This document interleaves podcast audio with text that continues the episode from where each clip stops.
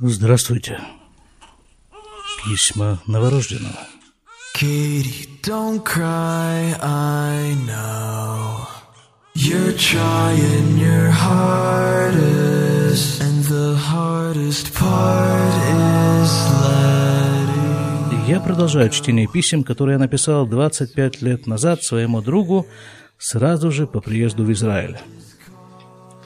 Опять какая-то вкладка в этом письме. Это у нас десятое письмо. Десятое письмо, написанное из э, Мошава Кфархогла на Украину в город Запорожье. Какая-то там у нас газетная вкладка есть на русском языке. Что это у нас такое? Ой, Ельцин. Вот так вот раз, так неожиданно раз, и Ельцин во всей своей красе. Дорогие сограждане, я обращаюсь к вам в трудную минуту. В столице России гремят выстрелы и льется кровь. Свезенные со всей страны боевики, подстрекаемые руководством Белого дома, сеют смерть и разрушение – Знаю, что для многих из вас эта ночь была бессонной. Знаю, что вы все поняли. Katie, don't cry, I know. 30 июня.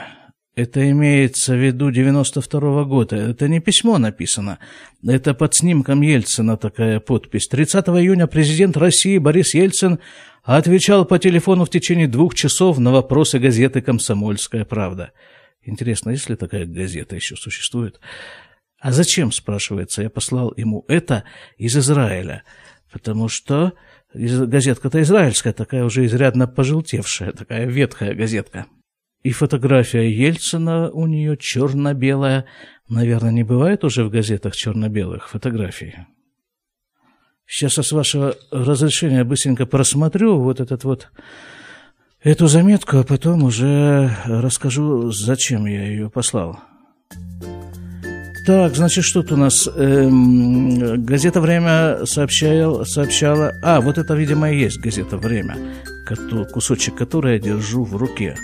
Тоже не знаю, существует ли такая газета в Израиле на русском языке, которая называется «Время».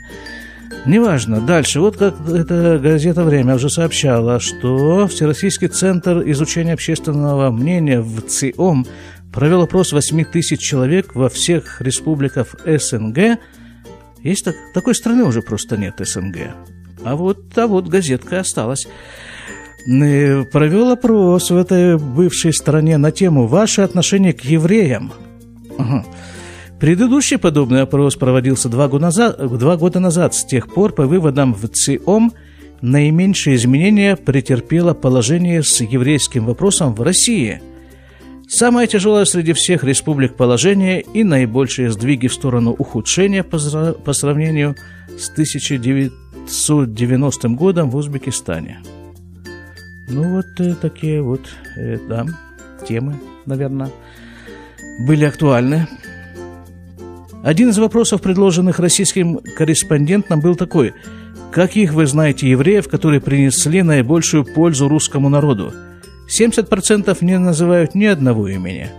Оставшиеся 30 с наибольшей частотой упоминают Сахарова, Солженицына и Ньютона.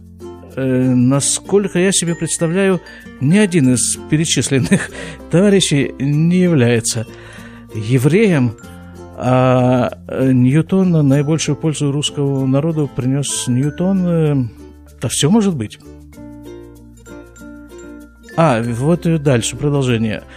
Несколько менее юмористическими, но во всяком случае легче предугадываемыми были ответы на вопрос, кто из евреев нанес наибольший вред русскому народу. Здесь чаще других назывались Троцкий, Каменев, Зиновьев, Каганович. Я пытаюсь найти у себя какие-то эмоциональные такие всплески, которые бы будила во мне эта статья, но не нахожу. В полное недоумение социологов поверг, однако, тот факт, что на шестом месте среди евреев, врагов русского народа, оказался Адольф Гитлер. Ну, ну, Бывает. Лишь 24,7% опрошенных слышали о существовании мирового сионистского заговора, направленного на установление господства евреев над другими народами. Так, сейчас что-нибудь. 17,5% ответили положительно на вопрос, должны ли евреи нести ответственность за распятие Христа. 49% затруднились ответить, 33% сказали, что нет – Выводы, вот выводы. Из всего вышеописанного в циологии в целом делают оптимистический вывод, что негативное отношение к евреям характерно для абсолютного меньшинства населения. И выводят средний по СНГ процент негативно настроенных 6-8%. На мой субъективный взгляд, чей это субъективный взгляд, Катя Метелица. Это корреспондент газеты «Время», которая, видимо, а, написала эту статью. Так вот, на ее взгляд, такой вывод означает только одно, именно что критерий негативного отношения у каждого свой, у ВЦИОМа один, а у тех же, скажем, евреев другой. Ну, хорошо, ладно, все, здорово.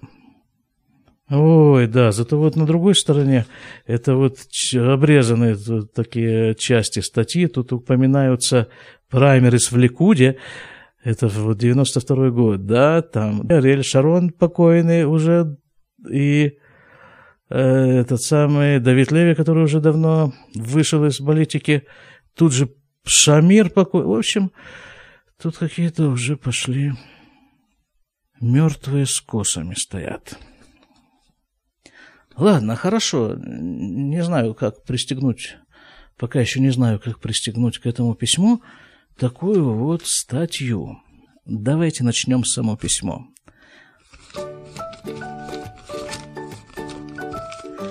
25 июля 92 года. Привет!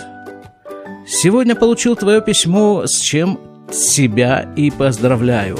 Отправил письмо тебе дня четыре назад. До Красноярска письма действительно не доходят. Поэтому с сегодняшнего дня объявляю войну почтовым службам СНГ и всем прочим службам его же. Это как же я с ними собрался сражаться, интересно? – проживая в деревне Хоугла. Так, вот тут описана тактика войны. Буду их бить за счет технического превосходства. Ага. В библиотеке рядом с нашим лекционным залом, а, это я учился на врачебных курсах, да, вот там был лекционный зал, стоит копировальный аппарат. Сегодня уже снял с очередного своего письма копии и отправил их кружным путем. На очереди факс. А, это я собрался свои письма писать и отправлять их по факсу, видимо, так. Тогда же ведь еще вот эта вот ситуация. Ну, я жил в одном месте, а вот до места учебы нужно было ехать, ну, немало. И вот там вот стоял копировальный аппарат. Я помню, нам по скидке продавали такие карточки, поскольку мы там учились. И вот по этим карточкам можно было делать какое-то количество копий. Да, вот такие были времена. Хорошо, ладно. То есть вот так я собрался воевать с почтой России. Думаю, что к Фархогла от Решетиловки ближе, чем Красноярск. Решетиловка – это то место, в котором мой друг жил когда-то, до того, как он поселился в Запорожье, а Решетиловка – это, видимо, Запорожская область. Так вот, эта Решетиловка, она ближе к Израилю, к Фархогле, чем Красноярск, и дороги, наверное, лучше, только когда соберетесь в автопробег в Израиль, будьте осторожны. А, это, видимо, он что-то мне написал в письме, ну, как бы они там устроили такой автопробег по перегону автотранспортного средства под названием «Москвич», не помню там сколько. Они его перегоняли своим ходом из Красноярска в Запорожье, э, в Решетиловку, вот эту самую. В этом пробеге участвовал сам этот мой друг, хозяин машины, мой брат и еще один наш знакомый парень. Ехали они неделю, по дороге у них отказывали самые разные части машины, в том числе тормоза. Проходило, происходило это все где-то там на каком-то участке перегона в глухом лесу.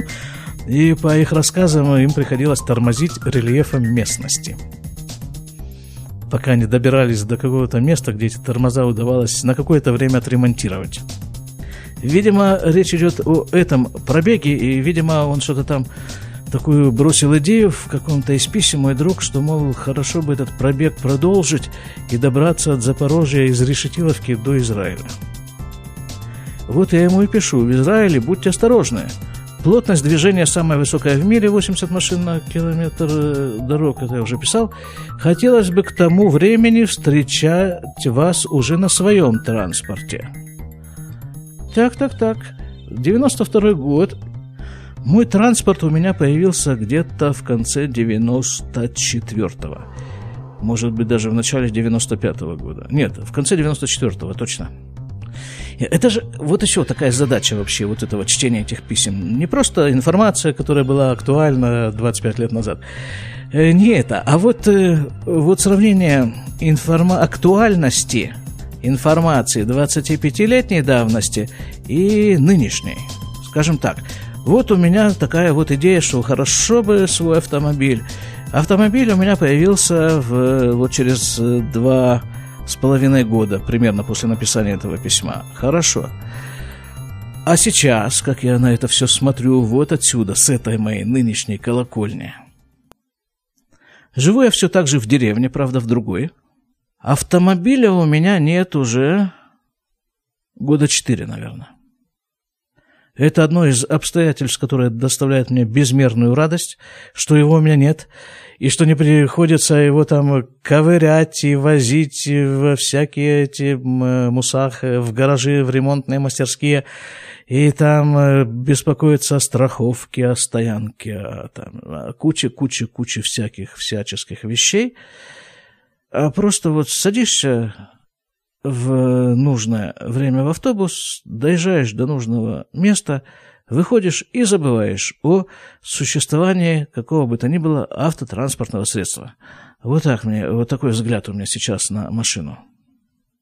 Хотя вот, скажем, позавчера была такая ситуация, что у меня закралась мысль, вот была бы сейчас машина, можно было вот эту вот ситуацию разрулить совершенно по-другому – но такая мысль, вот хорошо, чтобы была бы машина, это у меня возникает, ну, может быть, э, пять раз в год. В четырех из них я беру машину на прокат. Так, хорошо, продолжаю. Пусть поганеньком, но своем. А, хорошо было встретить на своем транспорте, пусть поганеньком на своем. Не надо поганеньком, не надо. Своем тоже не обязательно совершенно, но уж поганеньком-то точно не надо. Потому что ты, вот если оно поганенькое, это средство, насколько я понял из моего автомобильного опыта, который продолжался лет 25 э, минус 7 минус 3, получается, 15 лет где-то я ездил на всяких автомобилях своих. Э, поганенький автомобиль, если он у тебя есть, то он на тебе ездит. Хорошо, это стояние на обочине с протянутой рукой уже утомляет. А, ну да, там, там был такой способ передвижения. Трэмпы. А в то же время какой-нибудь 20-25-летний Volkswagen стоит 3-4 тысячи. Но он же не зря стоит такие деньги. Все остальные тысячи уходят на его ремонт. Если очень много работать, за два месяца опять, знаете, ой, ой какой, какая ну, ну дятина. Вот когда я начинаю, когда я попадаю вот э, в, в эту тему денег, тут начинается такая нудятина, эти деньги обсасываю, обсасываю. А больше нечего просто. Вот, видимо, в те времена это вообще было как бы мерило жизни. Вот эти деньги, эти шекели, сколько тысяч стоит то, другое, и сколько нужно работать на то, чтобы вот это вот... Слава Богу, нет, какое все-таки счастье, ребята, ну действительно, какое счастье, слава Богу. В самом буквальнейшем смысле этого выражения, слава Богу, что это изменилось. Изменились критерии, изменилась единица измерения наполненности жизни. Только ради этого стоило уехать в Израиль. Но понятно, что это занимало, заняло какое-то время, не маленькое. Так, вот тысяча, да, хорошо, тысячи шекелей, тысячи, еще тысячи шекелей. Это когда-то у меня такая была знакомая, она там, ну, была знакома не только со мной, она была еще знакома с ЛСД. И вот она говорила, вот проглотишь Марочку, и тогда вдруг такое создается впечатление, что люди вокруг разговаривают только цифрами, и все. У них больше нет других тем для разговоров. Просто 44 минуты, э, там это вот столько-то тысяч шекелей, погонные метры, рост, вес, сплошные цифры. Вот и тут тоже. Если очень много работать за два месяца, можно заработать. Поганенький Volkswagen. Ха-ха. Ну, это э, успехов в труде. Этот вопрос, зачем живу? О, вопрос такой возник у меня в 20 июля 92 года. Зачем живу? Этот вопрос, зачем живу, меня тоже последнее время стал назойливо посещать. И вот с, буквально с этой даты он меня и посещает до сих пор. Уже 25 лет. И как-то я его решил просто... Ну-ка, ну-ка, очень интересно, как же я его решил просто тогда. Так, если уж живу, значит, как говорил обхаянный ныне В.В. Маяковский, значит, это кому-нибудь нужно. Это гениально по-своему, конечно. Э, вот э, я даже сейчас могу сказать, кому это нужно. Это нужно Богу, прежде всего, да? Для чего Он меня держит в этом теле? Э, вот в этой жизни, но почему-то надеется, значит, что-то нужен я ему для чего-то в этой роли. Тут задача в том, чтобы понять, для чего и выполнить это. Так, хорошо, вот Маяков, для чего-то это кому-нибудь нужно, продолжаю читать. Вот пусть этот кто-то и ломает голову. Ага. У меня такое ощущение, что нормально живу, правильно, 25 лет назад – если исходить не из общей схемы, которую нашим слабеньким умишкам все равно не постигнуть, а из ежесекундных ощущений жизни. Ну, дельная, дельная идея, да, наверное. И тут нужно Тут просто же нужно, видимо, как-то это соединить две эти вещи. Вот есть такая жизнь, большая такая жизнь, целенаправленная какая-то жизнь, у нее есть какая-то идея, есть какая-то какие-то функции глобальные, которые, которые нужно выполнить. Хорошо, это одна часть процесса. Другая часть процента, про, процента тоже, кстати, ну и процесса, это вот ежесекундное какое-то, ежесекундное проживание. Вот сейчас, вот это мгновение, вот как я живу, другого же у меня нет, просто сейчас, кроме этого мгновения, ничего. Вот я сижу тут перед микрофоном с листком этой бумажки в руках, размахиваю руками, чего вы, наверное, не видите, но слышите. И хорошо живу, отлично живу, просто роскошно живу. И надеюсь, что дальше так и будет продолжаться. Читаю, медицину практически забросил. Я сейчас себе начал напоминать Жванецкого вот с такими листками бумаги. Вот тоже очень похоже. Медицину, медицину практически забросил, а туда ее больше она никому не, не нужна. Я ее как тогда забросил, так и до сих пор не, оттуда не достал, несмотря на то, что я в ней работаю. Вчера даже читаю, на лекции не ходил. Вот так его. Все равно доволен. Молодец. Насчет того, что ты хотел бы лично посмотреть на Америку, так ты можешь лично посмотреть на Израиль. Дорога в оба конца в пределах 500 долларов.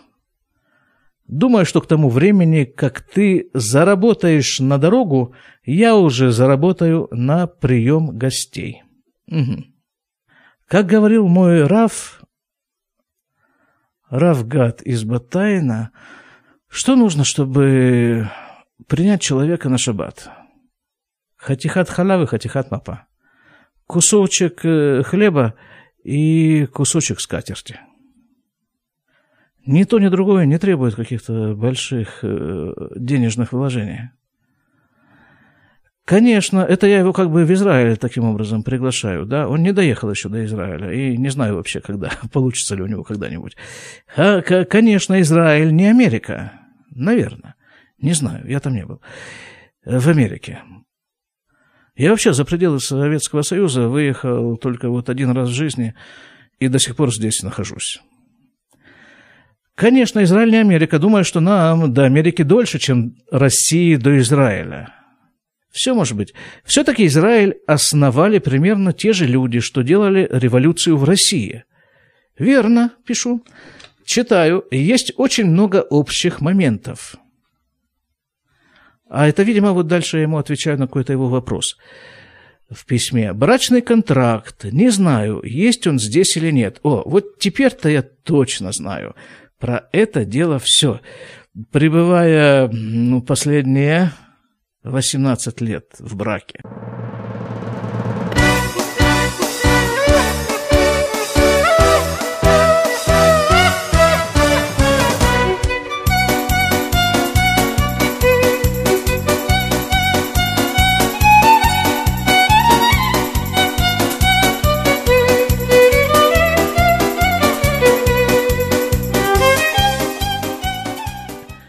Брачный контракт тут есть. И поскольку вообще заключение, э, вот такое официальное заключение брака, это в Израиле религиозный акт, то, соответственно, и брачный контракт написан по всем правилам еврейской религии, включена там определенная сумма денег, которую обязан выплатить муж жене в случае развода, и свидетели, и все это очень серьезно. Есть, есть брачный контракт, да. Дальше читаю. Наверное, есть. Гражданские браки здесь не регистрируются вообще. А зарегистрировать брак в Рабануте, в скобках централизованный религиозный орган, Наверное, наверное, его правильно обозначил. А я же тогда был очень далек от религии вообще, от всего этого. И от брака еще, наверное, дальше, чем от религии. Но, тем не менее, эти вопросы как-то разрешились, и все это очень сильно приблизилось. Так, так вот, зарегистрировать брак в Рабануте – это целая история. Это так, действительно, да, особенно для приехавшего в Израиль. Он должен доказать, что он еврей. А это непросто. Бывает. В смысле, вот в Израиле официально э, рабанутом регистрируются только браки между евреями. Еврей и еврейка. Доказанными евреями. Потом уже зарегистрировав брак, через, э, в течение какого-то времени нужно принести вот эту бумажку, подписанную раввином в, э, как называется, Мистрадопним, Министерство внутренних дел Израиля, и там э, официально выдадут документ, государственный документ, что вот браки запишут тебе в твое удостоверение личности жену, а ей, соответственно, тебя в качестве мужа. Вот, то есть брак сам по себе регистрируется религиозным образом, а потом за государство как бы ставится в известность о том, что вот такое состоялось. Если же кто-то из супругов не еврей, то тогда им приходится ехать куда-то в другую страну. Часто это делается на Кипре, где браки заключаются нерелигиозным образом, а государство Израиль такие браки тоже уважает и считает их вполне законными. Так, дальше читаю. Скажи, да, вот, э, целая история в Рабануте. Скажи мне, чтобы зарегистрировать, зарегистрировать такой брак, интересно, как я, какие у меня рассуждения о браке, о своем. Нужно как минимум обрезаться. Так, опустим все, всю эту волну рассуждений по этому поводу, которая сейчас во мне поднялась, мы ее просто волнорезом таким задавим. Так, и еще там целый ряд условий и условностей. Поэтому очень многие пары живут здесь без контракта и без регистрации. Да, есть такое. Есть такое, но при этом вот эти их взаимоотношения, они тоже каким-то образом подходят по какую-то статью закона, чтобы в случае чего можно было там, можно было их как-то разрулить. Это считается нормальным явлением на всех уровнях, скобка, кроме религиозного. Да, да, так, действительно, подтверждаю. Сошлись, разошлись. Нормально, отлично, грандиозно живем, да, а потом опять сошлись, а потом опять разошлись, и так дальше по жизни. Как бы без всяких обязательств, да. Видите, ой, какое такое. Ну, ну, хорошо, тоже опустим рассуждение. Дальше читаем. Если есть претензии через адвоката. Ну, о таких случаях я не слышал. Дальше. Это я так скачу с темы на тему, видимо, отвечая на его вопросы. Дальше, следующая тема. Запаха коровника уже почти не чувствуется. Может быть, принюхался, не знаю. Читаю, почему же вы не... Видимо, я его перебил своим, или привык к нему, или он ко мне. И какой я смешливый был, какой-то игривый 25 лет назад. Дальше. Статья из газеты забавная. Это вот то, что я прочитал в начале. Я знаю этого мужика, отвечающего на вопросы корреспондента. Какого мужика я знаю? Как, кто тут на какие вопросы? На вопросы же отвечала там какая-то тьма народу, 8 тысяч человек. Какого мужика из 8 тысяч я знаю? Ельцина, может быть, или кто? Или, может, э, я знаю этот собирательный образ того мужика, отвечающего. Не, не понял, что я имею в виду. Для Союза, читаю, этот вариант еврея, этакого коммунистического склада мышления нетипичен. Это типичнее для Израиля. Но в своих ответах он изрядно намудрил. А может быть, он мне что-то прислал?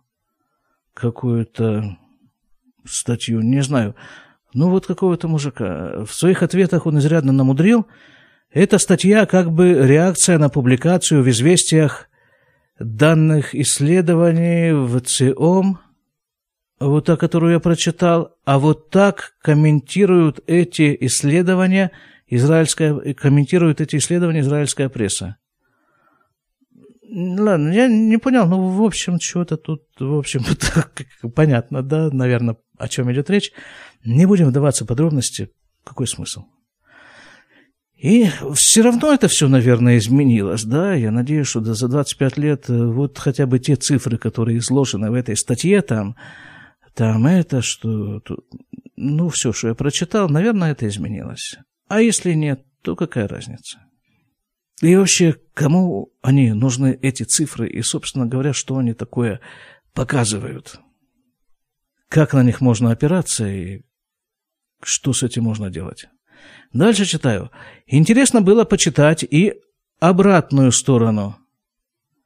Вырезки из вечернего Красноярска, Крас, КамАЗ, ТЭЦ, шинный завод, это все красноярские предприятия – Э, наверняка он мне прислал какую-то вырезку из, из, э, из красноярских газет.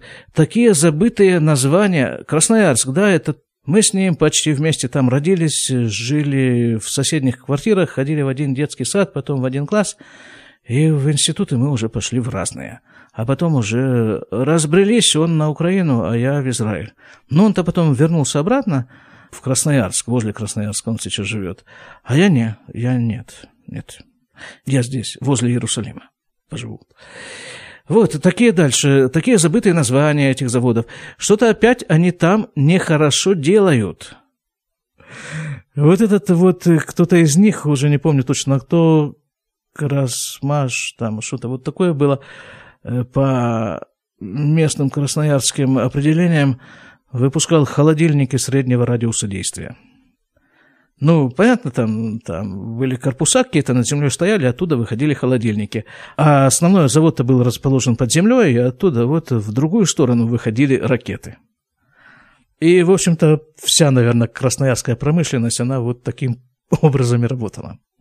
Читаю. Послезавтра попробую дозвониться в Красноярск. У меня, у мамы 2 августа день рождения в связи с уникальным в связи с уникальными особенностями работы средств связи в СНГ, в том числе телефонной, нужно начинать поздравлять за 10 дней до самого события. Ну вот и все. Всем мои наилучшие пожелания. Пока. Подпись. Ну вот и все, ребята, на сегодня. Забавное все-таки занятие читать свои старые письма. И вы тоже пишите письма, в смысле комментарии чтобы и мне вам тоже было что ответить. Пишите письма. До свидания.